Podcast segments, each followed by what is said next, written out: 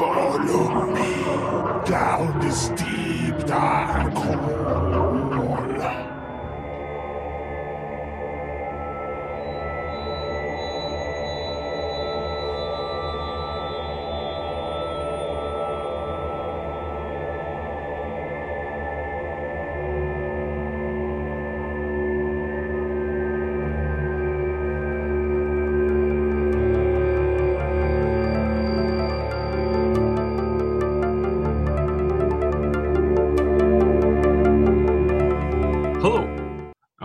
To New Horror Express, your monthly podcast giving a look at the latest in horror, as well as chatting to the best breaking talent the genre has to offer. I'm your host, Scott Murphy, and in this month's episode, I'm chatting to Australian film director Luke Shanahan. We talk a lot about his new film Rabbit, uh, which I first saw at the Dead by Dawn Festival. And um, if you've been listening to previous episodes, you've probably heard me talk a bit about it before. It was uh, one of the standout films um, of that festival. Uh, we go into a lot of different details about the movie. We talk about the look of the movie, the score, the how, how the story was conceived. Um, yeah, we go into a lot of different facets um, about that film. Uh, so you you will learn a lot about that movie. Um, I feel like it's a movie you should definitely uh, check out, and um, yeah, listen to what uh, the director has to say. There's a lot of interesting stuff comes out of this interview. We don't just talk about um, the film Rabbit, even though that does uh, dominate the conversation. There is a a bunch of other stuff about the director's influences, um, other projects he's done, future projects he's got coming up. But I won't uh, talk or hold you any further. I think it's time to get on with the interview. So here's my guest, Luke. Hi, Luke. Welcome to New Horror Express. Good to have you on the show. Thanks, Scott. Yeah, good to be here. Um, well, first of all we're going to discuss uh, your film, your feature debut, Rabbit, uh, which um, I saw at the Dead by Dawn uh, Horror Film Festival, and um, it got a big response there. Um, a lot of people really liked it. I was one of those people. Um, so, tell us a little bit about how the uh, story came about, um, how you developed it, Yeah, well, look, it's uh, it's uh, it was it's been I suppose a um, a long process, but when I talk to other people, possibly not as long as I thought. You know, um, so especially for a first film, which was which was nice to hear. Uh, it sort of came about. Um, I've always been a, a, horror and a genre fan, but um, I didn't, to be honest, didn't expect my first film to be one of those types of films. Um, I had a few other scripts sort of kicking around, and they were kind of in limbo, you know, like that, that inevitable trying to get funding and then it's, it was a bit too big for a first film and then something fell through and that sort of thing. And so I had this in my well back pocket. I'd been working on this film called Rabbit, this script called Rabbit. And yeah. it sort of came about by my fascination with twins. Um, obviously, it's a great, you know, uh, sort of archetype of, of, horror to have. You know, you, we've got we all know the famous girls at the end of the hallway in The Shining, and plenty yeah. of films sort of got that you know, it, it's nothing new, this idea of identical twins. But what fascinated me was I had a, a friend who was an identical twin, and her other friend, oh, sorry, her sibling, her, her twin, lived on the other side of the world. And she would, uh, I was much, I was friendly with one of them, did knew the other one kind of. Got talking one day to my friend here in Sydney, and she just spoke about how they hadn't been that connected lately, and it, it was taking a you know a while to, to reconnect and you know, like they're drifted apart a wee bit. And I always thought, you know, just being identical twins, that they were sort of joined at the hip, really. And she said, "Oh, well, yeah, she gets on my nerves a bit, and and you know, I still love her, and I I I I'd, I'd know if she was being tortured." And that was actually the line, which I thought was a really fascinating thing to say, kind of weird. Um, and I sort of I, I sort of quizzed her a little bit more and sort of said, "No, what what really is that? What, what do you mean?" She said, "Well, I just." It's like that sixth sense that you do get you, I mean, you hear the cliche of somebody you know, falling over and breaking their leg, and on the you know the other person feeling it, suddenly getting a sore leg, or you know knowing when your twin was pregnant, or you know broke up with a boyfriend or girlfriend or something.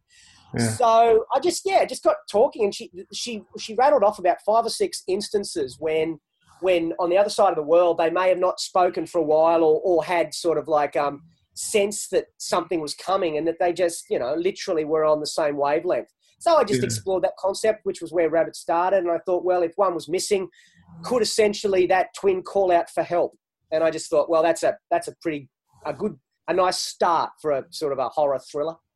Yeah, it's it's, it's certainly um, a good uh, launching pad, and um, I like you say, there's there's been um, a few horrors that have kind of explored uh, twins, and uh, you know, like uh, I suppose Cronenberg's Dead Ringers comes to mind. Absolutely, And, but a lot of uh, a lot of them too. Yeah, absolutely. And uh, but a lot of a lot of the, the films normally have it's a Jekyll and Hyde sort of twin thing, isn't it? I mean, it's like Yeah, I quite sort often. of find a lot of them, you got the bad twin, it's Cain and Abel, the bad twin and the good twin, or the other twin's trying to kill the other one, or it's it's sort of a they're trying to trick someone, or there's normally deception. I can't remember too many that look. I and I'm not pretending to have any of the big answers, but just just try to sort of I guess hold a hold a um you know a light up just to the connection, you know, and just try to Mm.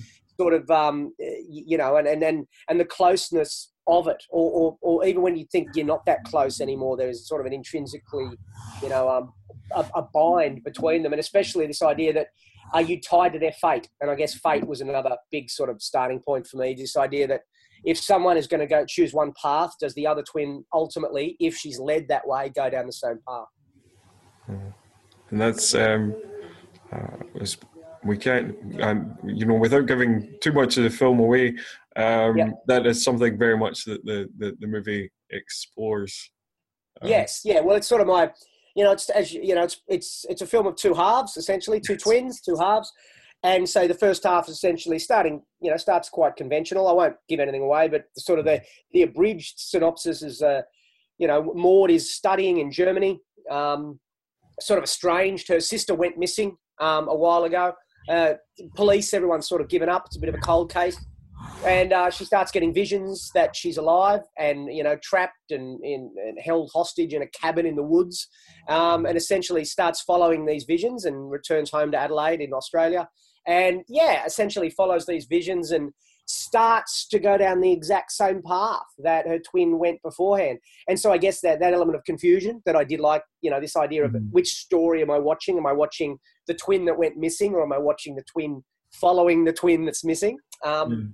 and then you know and ending up with this sort of question of you know is there a variable are we destined to sort of you know to choose our own fate or you know um, if you're led a certain way can you um can you escape it i guess? Uh, and uh, choose a different path. yeah exactly and being aware of, of, of that and sort of again you know this idea at the uh, you know when she discovers sort of like what's going on and meets all the weird and crazy people that you know she's sort of aware of the game that's being played. So it, yeah so it's uh yeah i find it fascinating. I think most people do and the, the film's getting a great response from not just twins but people that sort of because i think there is uh, although there's not a lot of scenes where we where we use that i guess that visual of of the twins standing side by side i think um, uh, only, or mainly, mainly because it, it wasn't needed because it, obviously one of the, the, films, one of the parts of the story is in flashback, the other one's in, in real time. But also too it wasn't it was important to not have you know uh, adelaide uh, the maud and cleo characters in the same scene because they never do inter- interact in the script and it wasn't just a, a you know it wasn't just a budgetary thing oh we can't we can't do any effects or cgi to get them together it, yeah there just was no need for the stories to sort of um to, to No. connect on a on a literal level if you know like the the, the actors although the, Yeah. although the stories are sort of the same they're intertwined but we never see them, you know, we never do a dead ringers and see them, you know, having conversation with each other. Fair, yeah, fair, fair enough. Yeah, I mean, yeah, I don't feel like the, you know, having seen the movie, I, I don't feel like the, the story needed that. Yeah, that's yeah, absolutely. Uh, I was one of the things I was thinking while watching the film was one, it's it's a very striking fi- film. It's a very um, good looking film, and it's it's quite it doesn't. I mean, you know, without trying to stereotype too much, um, it doesn't look like an Australian movie. There's like a kind of European look. I, I, you know, I was, I kind of thought of like people like Haneke, um, and and films like Funny Games, yeah. and um, also like um, Yorgos Lanthimos, who made yeah. like Killing of the Sacred Deer and Dogtooth yeah. and those kind of films. Yeah, well, look, yeah, um, look, thank you. I mean, that's huge compliment. But uh, and look, it's not that we set out to David, the producer, and myself. We we've done. Uh, we, I love that question, but yeah, yeah, and that question comes up all the time, and it's funny because you sort of get an idea of what you think Australian film is, and mm. it's obviously what you, you, know the rest of the world, how the rest of the world views it too. Um, we didn't set out. I didn't set out to make an un-Australian film. I mean, I'm I'm as pretty much Australian as they come. But it's yeah, you're right. All my references and all my influences, apart from probably Wake in Fright, which is an old Australian film. I don't know if you know, and yeah. also early Peter Weir, Picnic at Hanging Rock. Um, yeah. sort of, you know, just which again had a sort of a European aesthetic. Um, I'm not re- yeah, the color of the Australian film, and I think possibly, you know, that may be what you're alluding to. Just that sort of, well, I mean, that Priscilla, Muriel's Wedding, Outback, sort of like all our films seem to be tainted with quite rich broad colors you know our our color mm. palette was very neutral it was very yeah it could have been you know it was dreary it rained every day which sort of helped this sort of sort of scando look you know somebody called it scando sort of thr- like noir you know it's that sort of mm. scandinavian feel that a lot of those um you know those, those great you know tv thrillers are sort of employ. So it's it, and, and all my references were my Haneke is a, a perfect example. Um, you, you, know, and and also to um, Killing of a Sacred, like uh, Yorgos. It's it's that feel, you know, and he's he, he just. I, I, don't know. I slightly, I, I really thought it suited this, and if you know the costume designer Anita and the production designer Amy Baker, and everyone sort of adhered to the same sort of neutrality in the whole the color. I mean, we start off and it's very blue, and Germany's very blue and dark, and then we get to Adelaide and it's sort of gold and and, and, and rich, and yes, but but it's still sort of uh, painted by the same brush, and then we get to the the forest, which is just greens and earthy tones. So it's it's yeah. I mean, it wasn't it, it, it was deliberate. It wasn't to try and sort of shun the Australianness of, of, mm. of, of me or the story or anything, but. It, I felt like this could have been set anywhere, and indeed, where we are wasn't crucial to the plot, uh, wasn't crucial to the story. So yeah, we're in Adelaide, and you know I don't hide the fact that it's mentioned that we're in Adelaide, but it's sort of um, you know it could be in Edinburgh, it could be in Stockholm, it could be in in Oregon, you know. And I uh, mm. so the story sort of works on that level, and I, I was more interested in the colours rather than sort of like the location being a character in terms of you know where we are on the globe. Yeah, I, I, mean, yeah, I mean, it doesn't seem like a, a story that needs um, the location to be a character. It's, it's very much um, the character driven. You know, the, the character yeah. of Maud uh, drives drives the movie, and yeah, it's, it's her journey, and uh, you know, and the the connection. You know, like we you were discussing about the connection, and it's about that, and and fate, and um, so yeah, there's, there's in saying in saying that though, I just my one thing on that is that, that the house, again without no spoiler alerts, but the house in the second act essentially is, becomes a character, I think, and, and also, mm. but that house could be anywhere, and so that fairy tale element that I wanted to get, and I, I like I try and I try and uh, pitch, you know, I pitched it as sort of a fairy tale, like almost like, eh, you know, the old ra- going down the rabbit hole, you know, yeah. giving it a little bit of Alice in Wonderland. So essentially, my my red in the middle, you know, and I keep talking about this red, but obviously there's a, there's a there's the film is separated by a by a by a five second block of red, which essentially yeah. is breaking the twins up, and you know, so once Maud discovers the truth, so, so to speak, and goes down the rabbit hole, then we wake up in this sort of fantasy, uh, sort of yeah, I do, I do, like that sort. Of, I like films where I'm displaced. You know. Yeah. Um, you know, you talk about the, the Wicker Man's and some of my other um, sort of references where you sort of don't know where you are. Um, yeah. And it sort of feels like somewhere you know, and it's parts of dreams. And I, you know, I think that's why David Lynch's worlds work so well for so many people. Is it's like I think I know this. Is this part of a dream? Am, is it real? I've seen I've seen bits of it, but I can't place it. And I I like feeling uneasy in, in, in that regard, you know.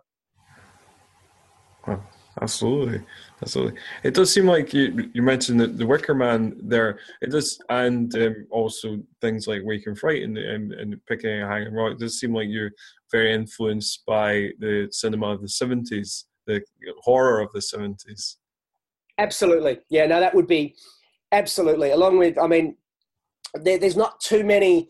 Um, and I mean, most directors, horror directors, I think, you know, that they, uh, it only goes to show with all the remakes that seem to be happening. And it's funny, you know, I've been looking at a few scripts recently that are remakes that have been sent to me. It's sort of, and, and in that 70s, you know, like, I mean, everything's been remade, but they sort of always want that. They don't quite get it all the time. They don't get it a lot of the time, but, um, you know, when they want that aesthetic, they want that 70s feel uh, down to, down to shooting on the, the way you shoot it and the stock and, you know how you treat it in post to, to give it that sort of almost you know it was when it was eight millimeter it was sort of like you know it's it's it's like remaking last house on the left but it's sort of like mm. you know making it look like but it doesn't look like that there's too much of a polish i reckon to to to to, to modern day remakes you know it's almost been given the mtv american brush and the thing that made the 70s so great for me was was the was the, the film the look and I, you know you can do classes on it and you sort of get you, you don't quite know. It's a mixture of everything. It just makes it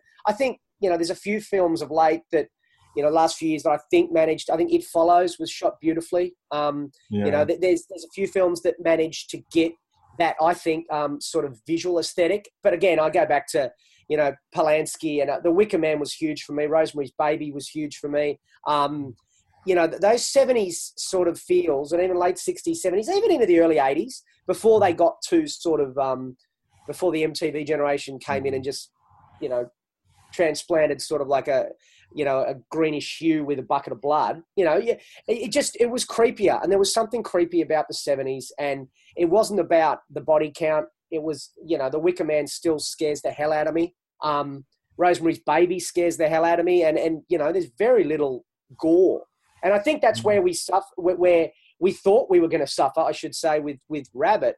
Um, in the genre world, the genre world has eaten it up, and it's doing really well. And we started off, I mean, um, after premiering in, in, Melbourne International Film Festival, we went, you know, we, we did a lot, of basically 90% of its its its moods um, has been, you know, Fantastic Fest, Sitges, um, sort of like we, we ran all the, you know, Dead by Dawn. We've done, I think we've done about 20, 25 um, genre festivals. And I was uh, Absolutely. surprised initially because it's not. Uh, I mean, and, and some of the films you see at, at genre film festivals are real blood and guts, you know, which look, I love, I love. Yeah. But Rabbit's not that. And, you know, when I think about there's like, there's not much blood in Rabbit. So I was actually curious as to how the genre audience would take it because it's quite I'm not going to use the word slow, but it's quite paced and measured, and mm. you know, um, so I guess I'm hoping that it did tap into that '70s aesthetic where those films we talked about just then, um, they didn't move at a million miles an hour. There was a constant sense of unease and dread, and constantly something bad is going to happen here, um, and that's what hopefully I've you know, managed to accomplish. Yeah, I I think you I think you did, and I I, I think you're right. It does have a a measured pace, but I think the the the story and the characters and the central performance by Adelaide Clemens kind of hook you in and make you follow that story and see where it, see where it goes, and it doesn't need to be um, any faster. And I, yeah, it's it, it's weird because horror does tend to be like that now, where it's like very much you know it has to be you know a body every five minutes. And you look back at those 70 films, even the slasher films of the 70s, even things like Halloween, not much happens in like the first. You did right. Yeah. Of that movie, you know, it's just um, kind of, a, you know, like Michael Myers hiding behind a bush, you know, breathing heavily, you know, stalking um, Laurie Strode. You know, um, that's what happens. And you right. Know, I mean, it's, pills it's, don't come it's it's quite it's quite paced and measured. And even if you mm-hmm. go to the Friday the Thirteenth until they went silly, I mean, mm-hmm. you know, there might be five or six people killed, but they're sort of paced out. And in between, there's not, you know, like it's sort of like every 13 minutes something might happen. But it was still, it wasn't about this sort of, um, I guess, generation where, you know, ki- kids are used to watching things in sound bites, I guess, and in, in 15 second grabs on their iPhone. So it's sort of like, um, Yeah. So it's it's it's been um yeah, it's been uh, it, it's good to know that it's still there's still an audience for people for, for, films that sort of take their take their time. Doesn't mean that they're not going anywhere, but they just go about it in a different way. Yeah, absolutely. Um, you were talking about um, audience reactions at the various festivals. I'm curious, um, how have the audience reactions been to? Obviously, you've talked a little bit about the bit in the middle where there's a red screen there's five seconds of kind of noise in the red screen, and then we go into the second half of the movie. After that happens, there's a big kind of tonal shift that I think it manages well, but it is a big tonal shift. How have audience reacted to that generally? Yeah, look, still generally yeah, positive. Yeah, no, totally. Well, I mean, yeah, I mean, I, I you only hear the positive ones, so it's like you know maybe some people leave and go, God, I hated that way that that film changed. But look, it was always about that, and I think it's fundamental to the duality of the, the relationship. And I, again, it wasn't. It's hard to say. It wasn't done to be. Look, yeah, it, it, it's indulgent for sure. I mean, some of the things that I, I, said to David, the producer, who um, you know, when we did this uh, chunk of red, and even some of the audio choices were were first film choices. That's not to say that they were they weren't thought about. And um, it's just that normally you wouldn't be able to get away with that. Now, I mean, you know, like on, on other pictures, I'm, I'm, sure I'm not going to, won't be able to have anywhere near the amount of creative freedom and latitude mm. to say, oh, by the way, I'm putting seven seconds of red in the middle, you know, when you're talking to a studio or something. Um, but I, I, it wasn't just to do that to say, ha, I got away with that. It was, I, I really think that it was a breath, it was a moment, and it was to say, yeah, we're changing now. We're going to take you down another path. Um, and again, I think David Lynch does it all the time. And I so I borrowed that sort of ideal of of being uh, of discomfort when you suddenly go, well, hang on, who, who, oh right, okay, it comes back, but yeah, I, I, it, it, demands a little bit of the audience. Um, so I, I think and we're, we're up for general release, I think, in eight weeks in Australia and the rest of the world to follow. So it'll be interesting to see how the rest of the world takes, you know, because I mean, the festival crowd, as you know, um, is is film literate, you know, and is quite um, and people probably listening to this, uh, they know their stuff. So I think there's you're allowed a little more, especially genre film festival crowds are the best ever. You know, that we're talking about film like me. We're talking about film geeks that watch heaps of stuff. So I think you're allowed to get away with a bit more. So when you go to the when you go to the, the normal punter on the weekend, just going to check a film out, that'll be a more interesting reaction. You know, like of going because they may not be down to sort of like because it, it is quite unconventional. So it's not like the the channel, you know, the channel movie of the week on the, you know, like that sort of sits there in a template or a, um, you know, a known sort of like style and structure. But it, by and large, it's been going down well. And I think once people are, are there on that ride, and I think if I don't have them by that stage, then I've probably lost them already.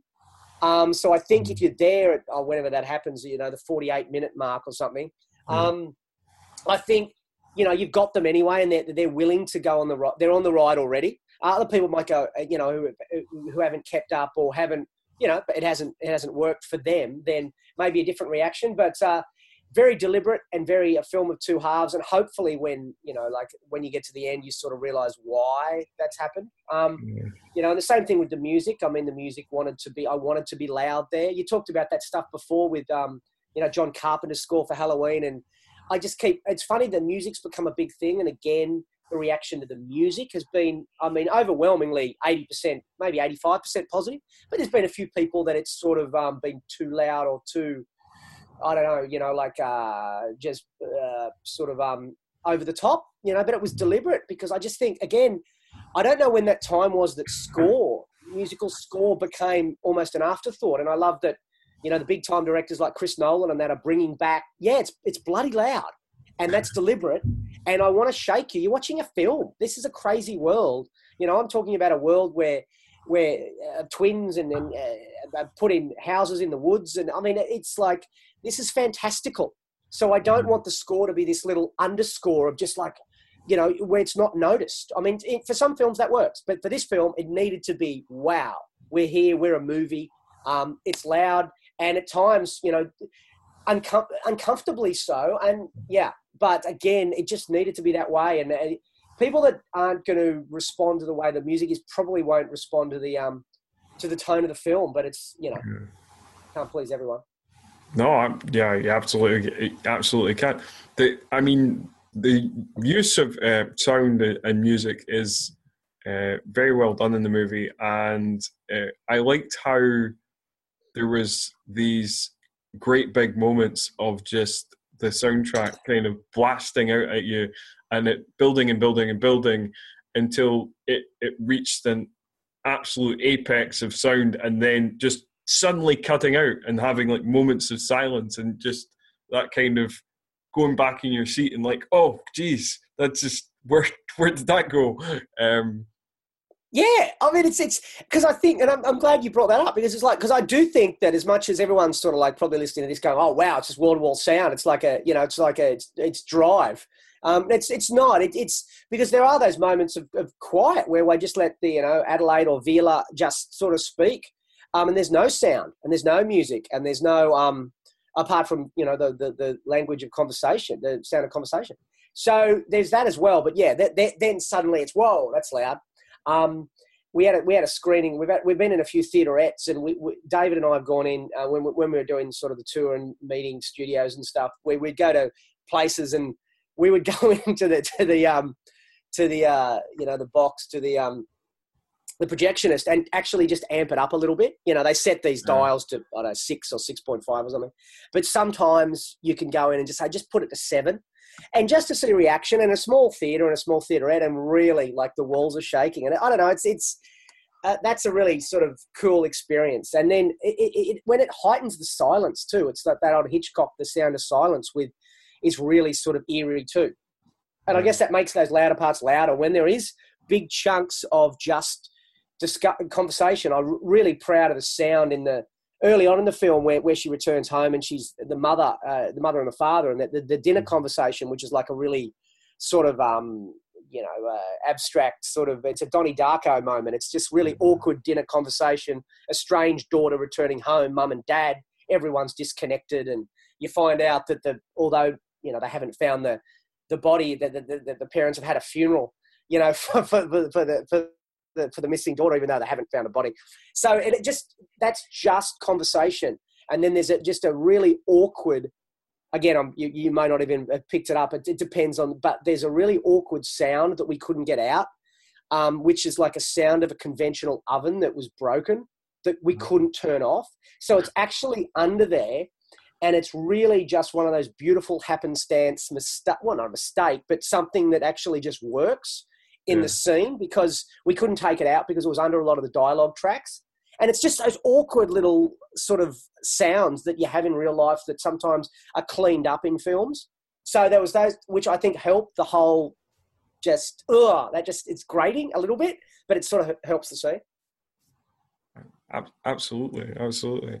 That was that was another scene that kind of made me think of, of, of those kind of uh, Lanthimos films of you know the the dialogue being kind of uh, stilted and and yeah. awkward, and the what is not said being more important than what's actually being said.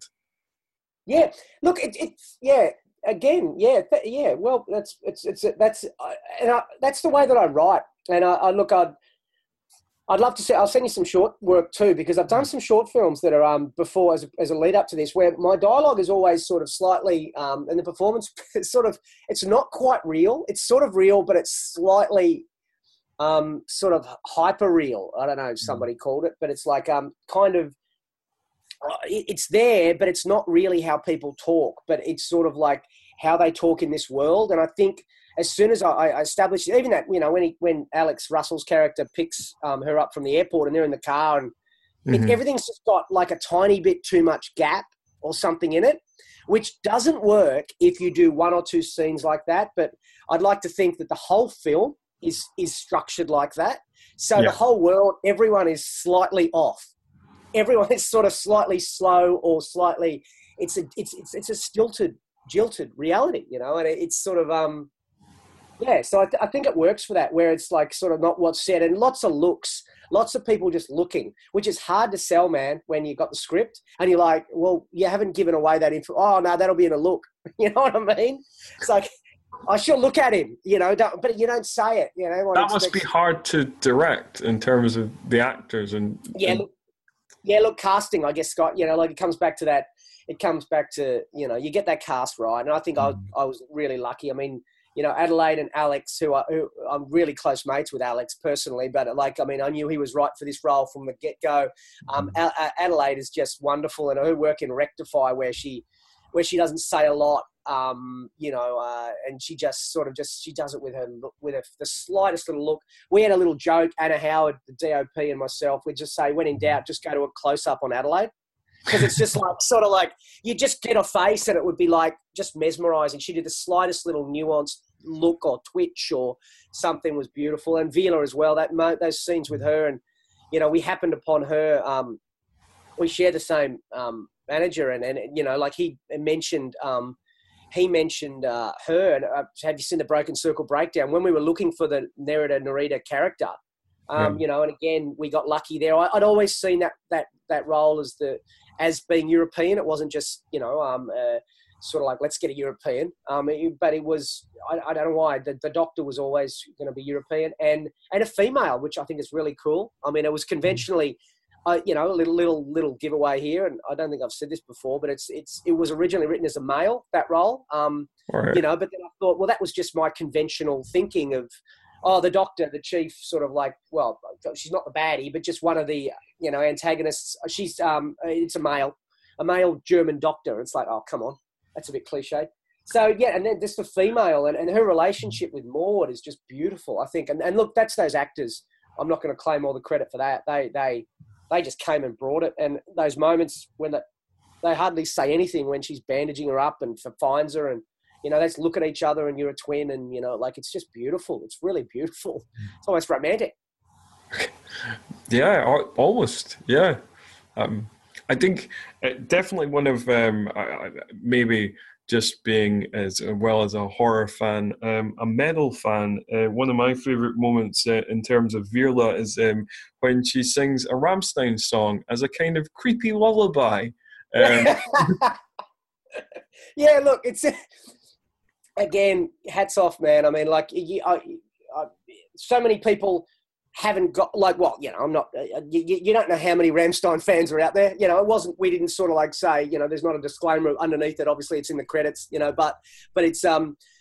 We were really lucky to get that, and it was it was Veerle and I. We'd had a nursery. I'd had a nursery rhyme written originally, Mhm. you know, I want to give her credit for this one. Um, we did it together, but she really came up sitting, going through the script, and this was into the, you know, she was so. She, I think she was singing a a German version of um, Jack and Jill something, tumbling down the mountain or whatever, you know. Um, yeah. and uh, so it was like it was it was it was creepy, you know. Like hi, hi, she's speaking, she's singing in German. It was creepy, you know. I just um, anything, and especially like that, and she sort of almost she cries on cue, and it's just it was beautiful. We rehearsed it, and then we were we were sort of like back at my place at night with a few of the actors, and then everyone left, and she said, "Look, I'm just this bothering me. I just don't think that's right." You know, um, and I said, "Yeah, it wasn't sitting 100 percent for me. I mean, it was still working." Mhm. And then she said, um, uh, on it, she, we'd been listening to, we'd, we'd, we'd, shared a love of loud, heavy music too. Um, and so she'd said, what about this? And I knew the song, but, but, but she came to me with it and sort of said, I want to sing this. Um, and I said, that's perfect. And then I so I ring David up straight away. It was like, this was my Kubrick moment. I, you know, like the, well, if you hear the story of the singing in the rain in Clockwork Orange, where, I don't know, Malcolm McDowell, uh, so, so the story goes, started, you know, in that scene, we started singing, singing in the rain, and then Kubrick's like, get in the rights to that. It was li- a little bit like that, which was, I just rang David and said, see if we can get, and we, I didn't think it was a possibility because we weren't, you know, our budget wasn't huge. Um, and I would probably allotted all of our sort of. Luckily, we used a lot of like this Beethoven, Mozart, and a lot of the classical stuff, which is sort of you know, which is fairly cheap and uh, out of copyright essentially. Just Yeah. pay for publish, just pay for publishing. Because we weren't using the original Rammstein, um, it was it was pretty good. It was like um, you know, I forget what it was, but it was it was well, it was affordable. It stretched us, but it was affordable. And um, I guess it was just we were so blessed because we, we, we'd, we'd done it and we weren't sure that we could get it until so, so we'd, we'd, we'd filmed it I'd cut it together and we were still trying to work out whether it was possible to get to, to, to get the rights so it was so amazing and awesome and look when it's played in Germany I hope I think we've been in contact with the, the band and, and um you know the, so hopefully because I love when people when people recognize it. And again, it was just it wasn't to say, look, we got a Rammstein in there, but it just works mm. so beautiful. And if you look at the lyrics of that, and that was the crucial thing, Veerle came to me with that track, and it wasn't just, oh, this sounds creepy. It was listen to the lyrics, and obviously it's in, it was in German, so I needed her to translate it for me. And when I read the English translation, it was like, my God, that that's like it was written for the film. So um, yeah, look, that I'm really proud of that, and I'm really, you know, but but hats off to Veerle. She's got to take credit for that. All right. Well, that's that's, that's, that's a really good uh, a story. I like I like how it's just like your your Kubrick moment. That's that's uh, excellent. Yeah. Um, well, look, I, I, heard that. I'm, I'm, I'm assuming that was true. I've read read so many books on that. Yeah, I, have I've read. have you heard that too? Yeah, that, that, yeah, that, yeah, yeah, yeah, yeah, So, sure. um, you know, I'm sure "Singing in the Rain" cost heaps more than, especially the way that that was used. I'm sure that that was a lot more liaising. You know what I mean? But it's funny when you hear these stories. And I remember, um, I remember Tarantino talking about um, on a podcast. I think talking about My Sharona was going to be the scene, the, the sodomy scene track in Pulp Fiction. Uh-huh. Um, you know, like so that they ended up uh, that they couldn't get. So that he'd written it with My Sharona by the Knack was going to be the track when um, Ving Rhames is in the back room and you come in yeah. and follow Bruce Willis in the POV shot. And they couldn't, they wouldn't allow they wouldn't the, the public said you're not using this song for this it wasn't a money thing they said you're not the subject matter you're not using this song um, you know so I, you always think oh can i get it? You know and i was so i was so married to this track you know that um yeah i mean we would have been yeah we'd have been screwed if we couldn't get it too because we'd shot it. So it was like that scene would have had to be the cutting room floor the deleted scenes man you know? Oh man. Well, I, I mean, you did um, uh, you did a few shorts before you um, uh, did uh, this movie. How how yes. did you first get into movie making? I mean, was it always your dream to become a film director? Was that always the direction you were going to go in? Oh yeah, look, it was. Was. It's funny. I was talking to um, my wife about sort of like the other day about oh you when did you you know like and she said you always knew you wanted to, yeah I I, I kind of did. I mean, it was sort of like um it was like a Star Wars moment, really. My old man, my dad took me to see Star Wars, I think, when I was like, I don't know, um, oh, in a rerun or something, or I was seven or something. And it was when that ship mm. came over at the start, and it was just, I was done, you know, that was it, you know, and, and it was sort of like, I wanted, I want to do that. I want to make stories and, and worlds and create stuff like that, which I think a lot of directors probably have that Star Wars moment, or not Star Wars, but, but whatever it was that sort of yeah. turned them on to, you know, the world of fantasy and the, this. And then, you went through and I, you know, always liked writing and wanted to, was doing short films and, and you know, vi- photographing family events and making videos of my sisters and doing little horror movies, strangely enough. I've got a horror movie that I did with my sisters with knives and, you know, biscuits for blood that they'd, you know, th- vomit up. And, you know, so that, all that stuff, which, you know, you see on, you know, like, um, uh, you know, when you hear other directors talk, yeah, I, I, yeah. I, followed that same path. Then went to the film school when I could get in. I failed a few times, but try to get in, and then got in. Um, and then, um, yeah, I, uh, and then it was obviously getting swept up in the, the 70s, the films of the 70s, and Polanski and and and, and Kubrick, and then going back and, and watching all the masters, and you know, going that route, and then. Um, but still having a healthy balance of commercial too. I think I think mm-hmm. that's the key. I, I, it annoyed me for a while that everyone you sort of had to quote intellectual sort of theory when it came to filmmaking because I still love you know um, I still love a big commercial film as much as you know independent art cinema.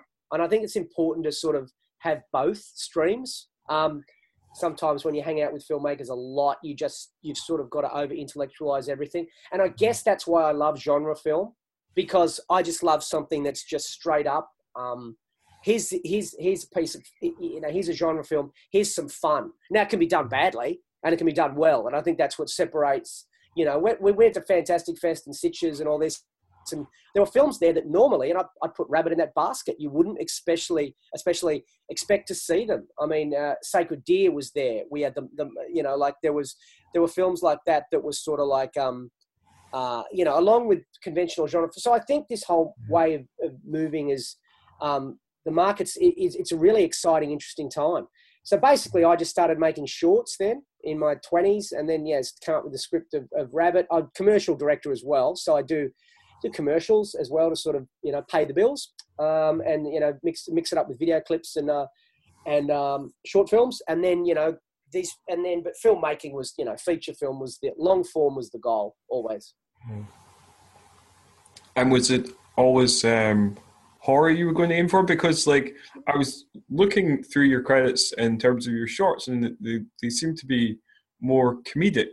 Um, from yeah, look, and it's funny. It's funny if you look at my if you look at my commercial reel. I'm at Moxie Pictures um, commercially with um, yeah some some um, some cool people out of the, Europe and mm-hmm. States, and mm-hmm. uh, my commercial reel is comedic. Yeah, so yeah. it's like it's funny when people and it's funny, some advertising, uh, some agency people and creatives came to the, the Rabbit premiere at Melbourne and went, shivers, what's going on, man? Like, you know, like you do, you know, I do, you know, I might just do a, like a Holden big car ad or something or a big ad for telecom or something. And they're like, wow, I didn't know this was lurking underneath. You know what I mean? So yeah, it's, it's, it's, I started off doing, when I say comedy though, it's, it's more the dark, like yeah. And you probably, I hope you noticed some, you know, some comedy mo- moments of laughing, you know, like um, in in Rabbit, which is that awkward laughing. So it wasn't that yes, broad true. sort of like um, it wasn't sort of generic, sort of like uh, I don't know that old school type Will Ferrell comedy. Not that I really like Will Ferrell, but it's like it's it wasn't that sort of. It was just that more well, that's mm. that's odd. Laughing at stuff you shouldn't laugh at. Dark comedy, I, you know, it was dark. So the ads that I do do, I'd like to think are still very straight. But I like to just, um, I like to basically tap into those awkward sides of, of everything. I mean, you can't mm. do certain rabbit things when you when you're selling a car, but still, if you get those little nuanced, sort of like little truthful observations about people, you'll sort of find some tragedy in there somewhere. You know. Yeah, Absolutely. In terms of um, in terms of future projects, are are, are you looking at um, developing more of that side of thing, of like oh, no, look, comedy oh, or no, like look, another horror? I'm here, man. I'm here now. Yeah, like so, like I, it's funny. Like I said, I I said at the start of this that I wasn't envisaging my first film to be a horror, even though I love mm. horror. Um, yeah. But I'm sort of, I sort of do like the dark you know, people, it's funny, people were like, oh, just be careful you don't get stuck there. And it's like, I mean, like it's a bad thing. I mean, I don't know. I mean, I, it's not to say I'm not open to other things, but I do yeah. really enjoy, and this was from me doing the festival circuit and, and being with like minded filmmakers that are in there when I felt like, well, Rabbit's not really like your film, which has, but I, I found myself really enjoying I guess the, like having a film experience, and this is back to the whole reason why I got into it was to for some people to come out of the film Rabbit or whatever film it is and go, wow, that was something, and not just I just I don't know I don't want to be bored. I don't want to come yeah. out and go, okay, well that was an hour and a half, great, what's for dinner, and not think about that again. I'm not saying you got to love it, and it's that's the greatest thing I've ever seen. That doesn't matter, but at least have an experience and just and come out and go, far out. I don't know if I, I've had people come up and say, I don't know if I like your film, but I can't stop thinking about it. Now, to me, I'd much rather take that like as a piece of art going, okay, I don't even know how to process that yet. Can we talk about it next week? Than just going, yeah, that was okay. I forget what it, what was it called again? You know, you know what yeah. I mean? Like that. yeah, yeah, I mean, yeah. I, I, do, I, I suppose nobody wants their their movie to be kind of enjoyably unmemorable in terms of just like, oh yeah, I'm, I'm yeah, it, you know, things happened and it, it seemed quite good while I was watching it. I can't really remember it now.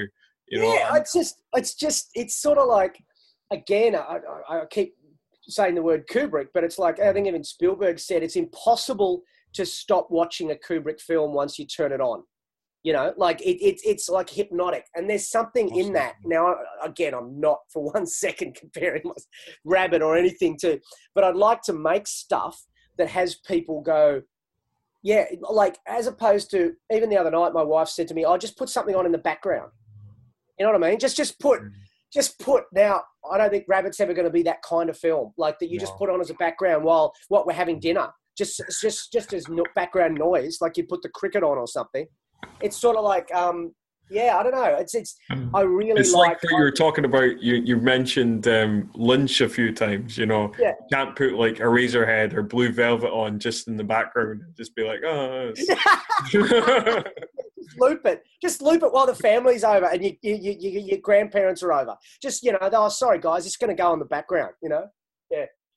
No, it's it's. I, I love films that that that that that, that are effective, are effective, and that that might not mean it's like um. I've had some films that I I. I I, came out going, I don't think I liked it, but geez, I, I, I appreciate, like, I was like, wow, um, yeah. yeah, I, it won't leave me. And I, and that's the biggest thing. The biggest kick I got out of Rabbit was not someone going, coming out and going, um, "Oh, it's amazing." It was like, like, like that feeling you get after watching, um, I don't know, Star Wars or something, where you. yeah. But I've had so many people contact me a week later and said, "I can't get this out of my head," and there's images and there's visions, even down to my in-laws who were just like, "This is not their type of film. Absolutely not." I made them come to the opening of the Adelaide Film Festival, and then you know, like my my, my wife's parents, that they, they, Yeah. they would never in a million years want to watch this film, never. And they were they, they were being polite and being wonderful, um, but afterwards, and I know that it's not their cup of tea, but a few days later, um, my father-in-law comes up and says he shook his head at breakfast and just said, "Oh, I can't get you. I can't get it out of my head. It's really troubling me." And it's like, and I was like, "Yes," you know, like I mean, I don't know. It's like a Perfect. he wouldn't go and choose to watch this film. I'm not even saying he liked it, but but, but he couldn't. I don't know. It's with him now, you know. Yeah, yeah. Can you tell us about um, any future projects? Or Oh, sorry, I I, I, I rabbited. There you go, rabbited. Um, yeah, sorry. Sometimes I just yeah. always, always appreciate a good pun. a podcast nightmare. I just sort of like go off on tangents.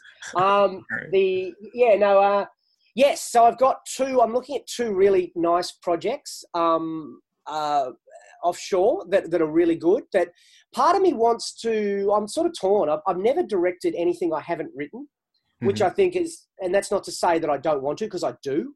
Um, it's just obviously, as you know, you know, like you, when you're starting off, no one's going to just come and throw stuff at you Yeah. because they're like, you know, you're not proven, so it's hard to get. So you've got to write for yourself and, and go and shoot it. So that's what I did, um, and I'll always write stuff. But part of me is excited about collaborating with other writers um, Mm. around this genre, and I've met a lot of people now. So I'm like, I'm looking at a whole bunch of scripts. Two, I've narrowed it down to that I really like.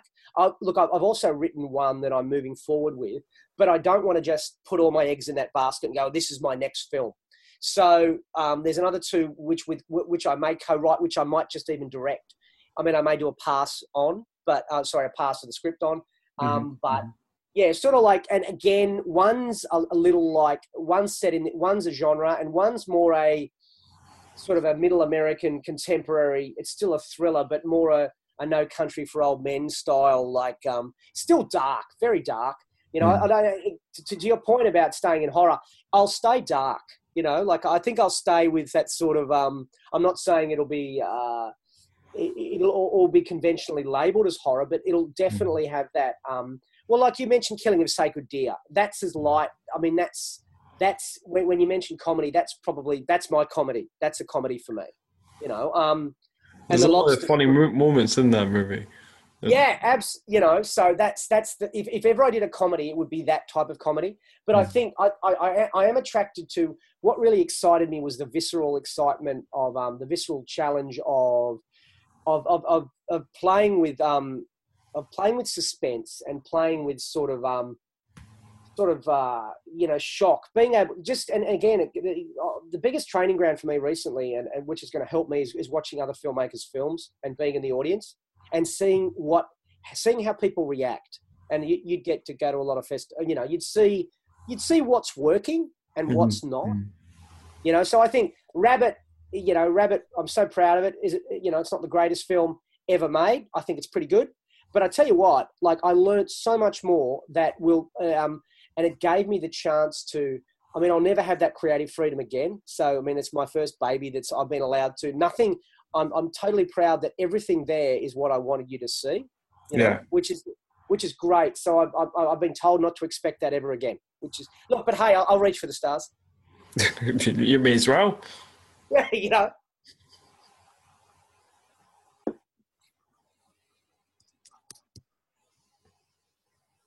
So do um, uh, either of the two movies you're, you're Oh, sorry, sorry, mate. Sorry, I just I paused there. I've just paused. Um, yeah, so I've got these. Two, I can't mention their names yet. Um, Right. So, uh, but yeah, look, it will be one of those. I'm pretty sure it will be one of those two. So, and I also uh, to keep me busy over the last, I've been developing some uh, commercial projects. Well, actually, just directing commercials. But the writing, I've been working non-stop at night trying to hedge out these sort of deals with overseas. Mhm. So, yeah, so it, it'll be it'll be um, it'll be we release Rabbit. Um, it's been held off a little bit. It went to winter only because they felt it was a winter movie. And back to your point about the look of it, I think it will be. I mean, here in here in sunny Australia, no one really goes to the movies much over over summer because they're all sort of swimming at the beach in 35 degrees. So, so it's not a good time for um for films. To, to, well, films like Rabbit anyway. You could do a, an Avengers film at any time, I'd reckon, or a Star mm. Wars film. But Rabbit, I think, needs to be sort Here, of here, in, here in Scotland, it's kind of cold most of the time, so it's Yeah, sorry, I- I realised that really set like any. Yeah, that was a Sydney wanker there, wasn't it? It was like, oh, you know, like, oh, yeah, it was like 34 yesterday, or uh, whatever. Yeah, yeah, sort of like, yeah, it does. It, it is ridiculous. So much so now, Scott, that we want the winter. Like, people are. It's still like t-shirt and shorts. We're in like, well, we're in May. We're nearly. I mean, Mhm. winter starts next month. We're in the end of autumn, and it's like this is just crazy weather. You know, it's just still like late 20s degrees. You know, centigrade. You know, it's just like, you know, it should be starting to get cold. You would think. yeah, you would you would you would imagine. Um, that's crazy. Have you been down to Sydney? I have not. I, I, I, I'd certainly like to go and certainly like to see Sydney. You should, man. You should. Yeah. So look, those two. So I'll keep you posted, definitely. Just sort of like, so I'm just trying to work out the sort of a, a schedule and a structure, and there's a few sort of actors involved and, and play overseas, and so yeah, sort of hammering all that out. But I definitely want to get back on the horse as a director first, Mhm. um, and then if one of my if one of my writing assignments comes up in the interim, great. But I'm not hanging out for that. You know, like Rabbit probably took well, probably four years if you look at from when I sat down and put pen to paper. Mhm. So, um, you know, like, so that's a long time. So if somebody handed me a, a, a, you know, a script and even if they wanted me to do a pass or not, and I felt like I could bring my style to it, then that's the project I want to move on to. You know, I don't want to sort of sit in script limbo for another two years, Yeah. waiting to get my next project up. Absolutely, I can uh, totally understand that. I got the buzz, man. Yeah, definitely got the buzz now, and it's just like um, it's hard even going back and doing short film work. Um, you know, going back and doing forty-five sec, sixty-second TV commercials, and you're like, oh god, you know, there's just no time to flesh out characters and work. And I, you know, um, they're a bit of fun, but I tell you what, yeah, once you taste that drama, that's that's where you're at. You know, So just want to get on with making more feature films absolutely, after this experience. Yeah, absolutely, yep. Well, I mean, I certainly enjoyed uh, watching uh, Rabbit when I when I saw it. It was certainly a, a movie that um, I came out of, and like you were talking about, I it stuck in my mind, and I, you know, I, I I thought about it, and you know, it made me kind of uh, you know like question uh, how much did I like it? And you know, I I ended up you know I actually like it more the more I thought about it. Um, but that I think that's um, a good point to kind of uh, wrap this up. It's you've been a great guest. It's been interesting hearing all about the movie. Um, yeah, so Thank you, mate. Thank you. Sorry, I know I, I, I yeah, I talk sometimes. Just got to say stop, but it's like you know, like it's uh, yeah, very passionate about talking about it, which is exciting too, because I'm still here. I am after a you know, like uh, yeah, we shot it well a year and a half, two years ago, but I'm still yeah, as passionate ever, which I think is is, is a good sign. You know, Absolutely, absolutely. Well, once again, uh, thanks for being on the show. And whenever those projects come to light, we'd be very, Will do, mate. Very thankful to have you back on anytime. Thank you, Scott. Appreciate it. That was my guest, Luke Shanahan, there, who I'd like to thank very much for being on the show. And as always, I'd like to thank you, listener, for tuning in to this latest episode of New Horror Express.